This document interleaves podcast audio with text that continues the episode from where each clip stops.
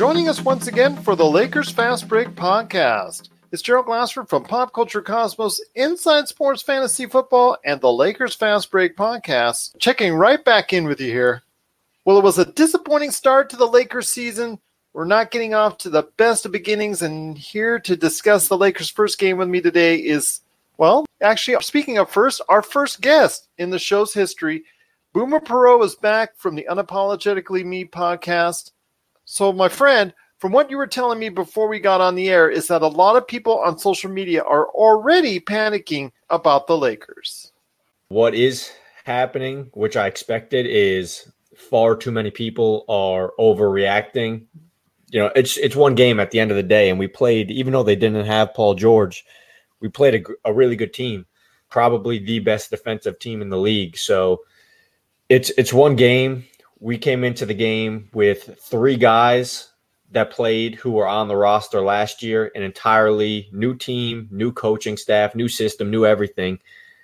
And I think we pretty much matched them as far as how well we played. I think at the end of the day, it just came down to, in the second half, Lou Williams and Kawhi Leonard did better, made more shots, made tougher shots too than LeBron James and Anthony Davis. They obviously struggled the second half, putting the ball in the hole.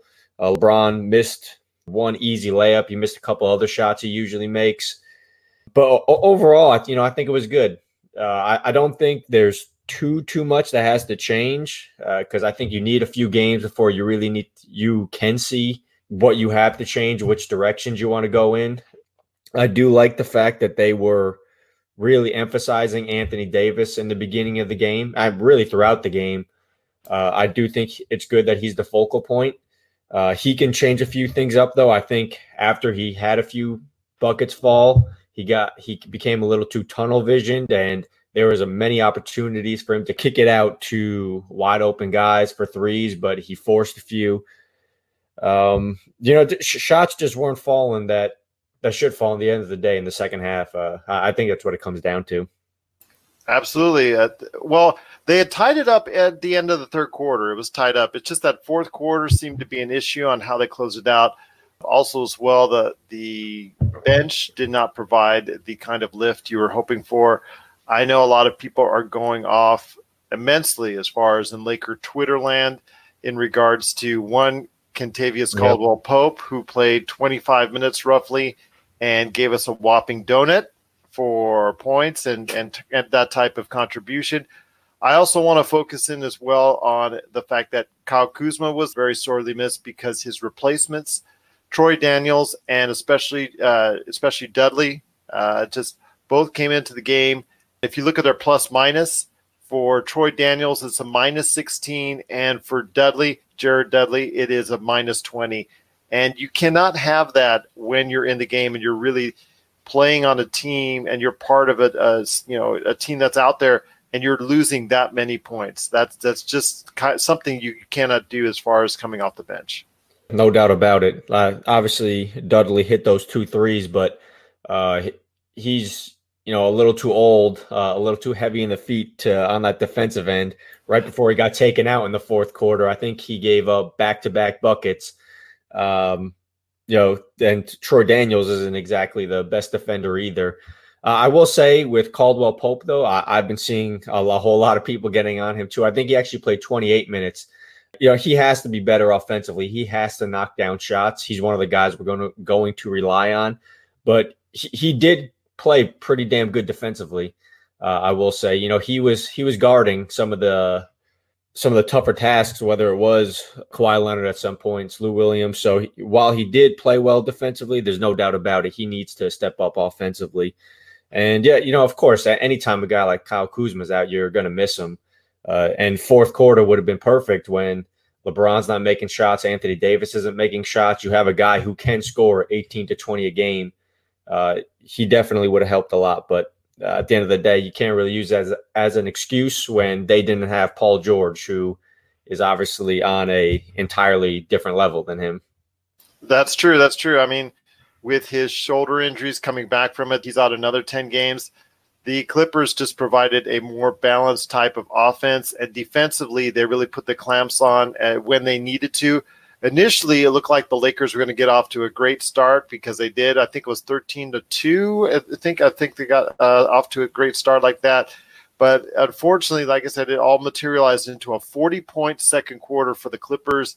And, of course, that closed out with a fourth quarter that was just way too strong. I think that's the telling sign, is that the first and third quarter, when you have the starters playing more with each other, I think it looked like, to me, that they were more cohesive and could stay more competitive with the Clippers.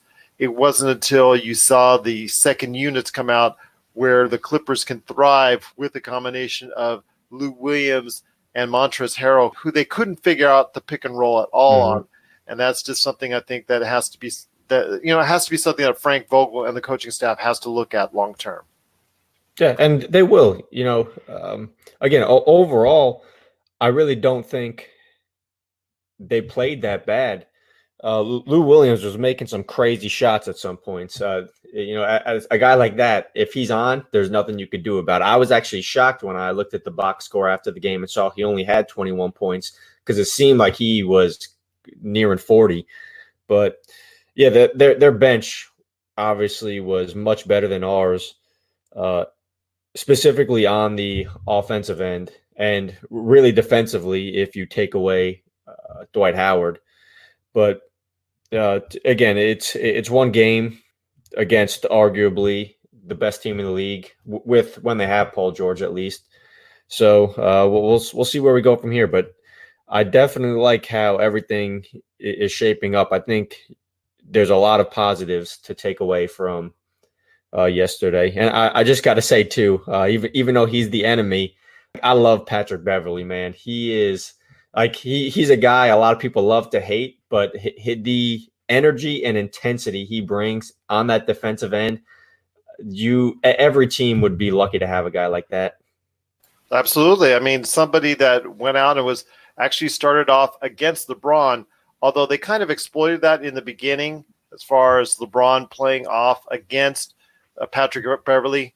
It was kind of interesting to see, especially the dichotomy of how big LeBron is versus how small Patrick Beverley is against him. But we've seen that before in the finals with Patrick Beverley playing off against Kevin Durant. Mm-hmm. So it's something that he's not afraid to go up against and play defense on whoever it is. I think he thrives on those type of matchups. And you're right. If you're a Clippers fan, it is good to see those type of matchups because Patrick Beverley will just go out and attack defensively. I'm hoping that we can have that type of mentality at some point in time down the road. So that's one of the things I want to ask you defensively. Can we get that type of mentality? I know we talked a lot of defense during the course of the preseason, and Anthony Davis, defensive player of the year, and I'm going to get LeBron to go ahead and start playing some defense and all that. Can we see that type of mentality finally come to the Lakers so we can go ahead and get them over the hump? There's no doubt they could be a very good defensive team, no doubt in my mind, as far as that edge factor, that chippiness that a guy like Beverley or even Montrez brings. I don't know. You need a guy in your locker room that can bring that. And do they have that? I mean, no one has maybe Rondo has shown it throughout his career. Can he still bring that? You know, who knows? Only time will tell, but there's no doubt they can be a very good defensive team. They have the players. It's just a matter of putting in the effort and consistency for a full 48 minutes, which you saw most of the first quarter. You saw bits and pieces throughout the rest of the game, but then there was moments where it fades. And when it fades, when you have a guy like Lou Williams on the floor, the other team will capitalize quickly.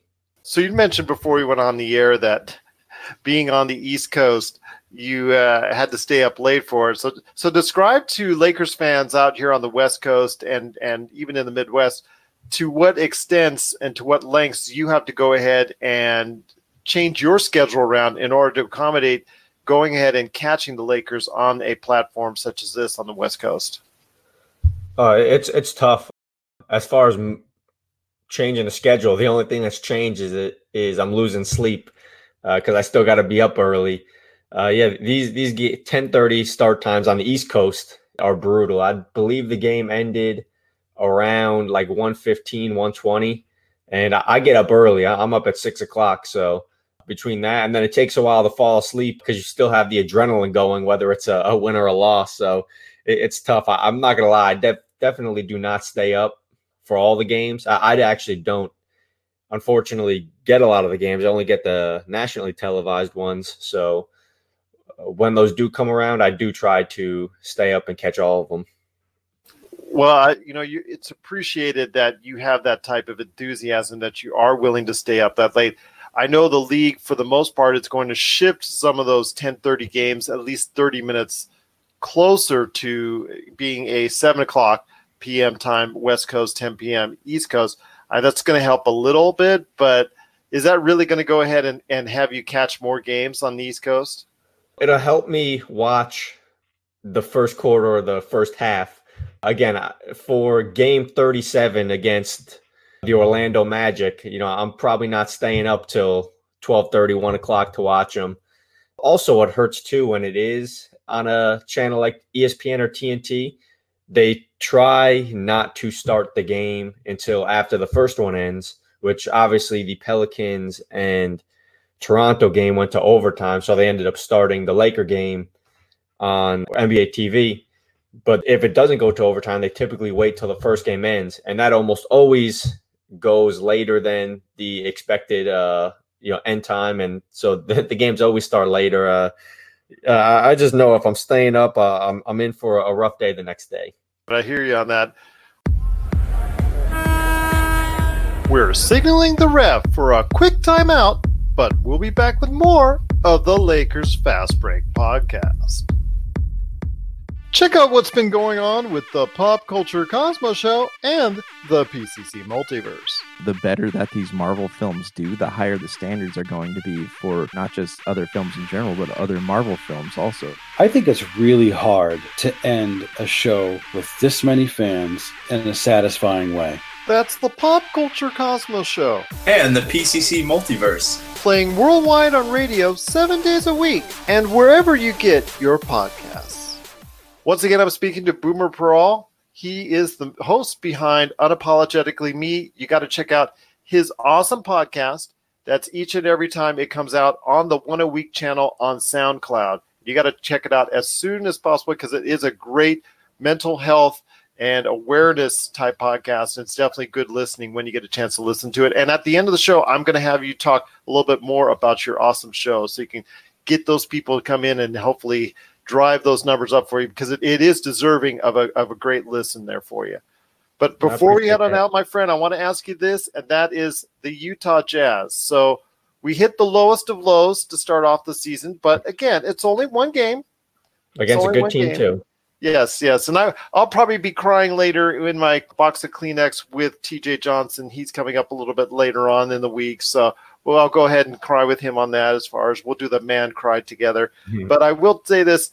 What do the Lakers need to make as far as adjustments in according to what you feel that they need to do in order to go ahead, maybe some tweaks to help maybe free up Anthony Davis a little bit more, or maybe free up LeBron a little bit more so that they're more efficient? And also, what can we do to keep Danny Green as hot as he did? Because that's something we didn't talk about at all, was Danny Green getting that type of game from him. He showed up, and not all the Lakers really just showed up as well as he did, because that was truly an outstanding performance. 28 points, hit from the three, did everything that we could have asked for Lakers fans. Oh, yeah. I mean, he pretty much put up the numbers you would have hoped LeBron would put up, and LeBron kind of put up the numbers you would hope Green put up. So in a way, they offset each other. Yeah, you just got to feed him. Guys like him, the 3-and-D players, I think you tend to know earlier on in the first half at least if they're hitting their shots or not. And if he's hitting like he was hitting last night, you just got to make sure he gets the ball. As far as going up against the Jazz, without Paul George on the Clippers, they're probably just as good, if not better than the Clippers. So I think first off, on offense, as much as I love feeding Anthony Davis, and we still should do that, I think we need to try to get more off-ball movement. Pretty much the entire offense, each possession down, was either feed Anthony Davis or sometimes LeBron in the post, and then everyone stood around, not moving, letting them play iso ball and just getting ready to get the kick out for the shot, or just pick and roll. But it was still a two-man game. Everyone else was standing around. So I think we definitely need to try to get more people involved, more ball movement, more off-ball movement, and really make the defense work a little harder than they had to last night, and that's the opposing defense. And then as far as our defense, we just got to be more consistent, because the thing with the Jazz, other than Gobert, pretty much everyone they're putting on the floor can hit a three. You know, Donovan Mitchell's a very good scorer. Conley is a very good three-point shooter. Bogdanovic, he can shoot the three. O'Neal, he can shoot the three. So I think we definitely need to hopefully bring that a little bit of that edge that a guy like Patrick Beverley would bring, and just continue to communicate and just keep it more consistent, because with a team that has so many three-point shooters, if you fall off for 3, 4, 5 minutes, they're going to put up a lot of points if they're hitting their shots. So it just comes down to consistency and just, you know, more ball movement on offense, I think. I was hoping Avery Bradley could fill that role that Patrick Beverley does for the Clippers, that he would play that aggressive defender. I mean, there was times during the preseason that he was looking towards that, and I'm hoping that eventually he can go ahead and get that in place. But still, it is one game, and you're right. Friday they play the Utah Jazz, and hopefully they can go ahead and make those tweaks to make their start a little bit more palpable and hopefully a lot better for Lakers fans. But before we head on out, I wanted to ask you your thoughts. I mentioned this to you in a message over the weekend, and that was your thoughts on the East and West, who will come out on top, your NBA champ, and your MVP of the league for this year. So first, I'm going MVP, Giannis again. I just think he's going to come out just every year. If he can just slightly increase that jump shot, make it a little bit better, he's as close to unstoppable once he has that as you're going to find. So I think at this point, he is the best player in the league, and I think he's going to show it this year once again and be the MVP. As far as East versus West, I think it's, as always, it's going to be a lot of chalk. I think you're going to see the teams you expect, like Milwaukee, Boston, 76ers up there in the East, us, Clippers, and Jazz. Funny how we're starting with them on top of the West. And I think you'll see a showdown between the LA teams in the Western Conference Finals and 76ers, Milwaukee in the Eastern. And then might be biased, but this is my honest opinion. I think the Lakers will take down the Bucks in the final and get LeBron that next ring and Anthony Davis his first. Well, let's hope that's the case, and let's hope it's one of those situations where the season starts on a bad note but ends up on a great one, as you were talking about. I also predicted the Lakers to win as well, to go all the way. I expect them to hopefully – well, I expect them to play Philadelphia, but you're right. Philadelphia, Milwaukee, it's pretty much a toss-up in the East. They're both going to go very far as Eastern Conference is concerned. I think if there's anybody, maybe Boston, but I still think there's some holes in that roster that they have to fill. It's funny because Danny Ainge has this treasure trove of picks and players that he could go ahead and help build the team, but yet he's not able to pull the strings on that one great trade to get the kind of player that I think they need to put them over the top. So I think right now it is between Philadelphia and Milwaukee in the East. With the West, yes, you're right. Those are some of the great picks as well. I mean, when you're talking Utah, the Clippers, the Lakers, I'm going to throw in Houston and Denver. I think there's going to be 5 teams, as Vegas has it, 5 teams over 50 wins. So definitely there should be a great type of matchup. But yes, Lakers definitely look like, to me as well, somebody, even though despite the loss, that overall once they really get going, they'll be able to go ahead and push forward and see hopefully a championship season as well. I tell you what, it's just been awesome talking to you. But before we head on out, like I said, I want you to let everybody know about your awesome podcast, Unapologetically Me. It's, again, on the One a Week channel on SoundCloud. Tell everybody out there why they need to check into your awesome show. Yeah, so when people usually think of, or when they hear mental health, they automatically think mental illness.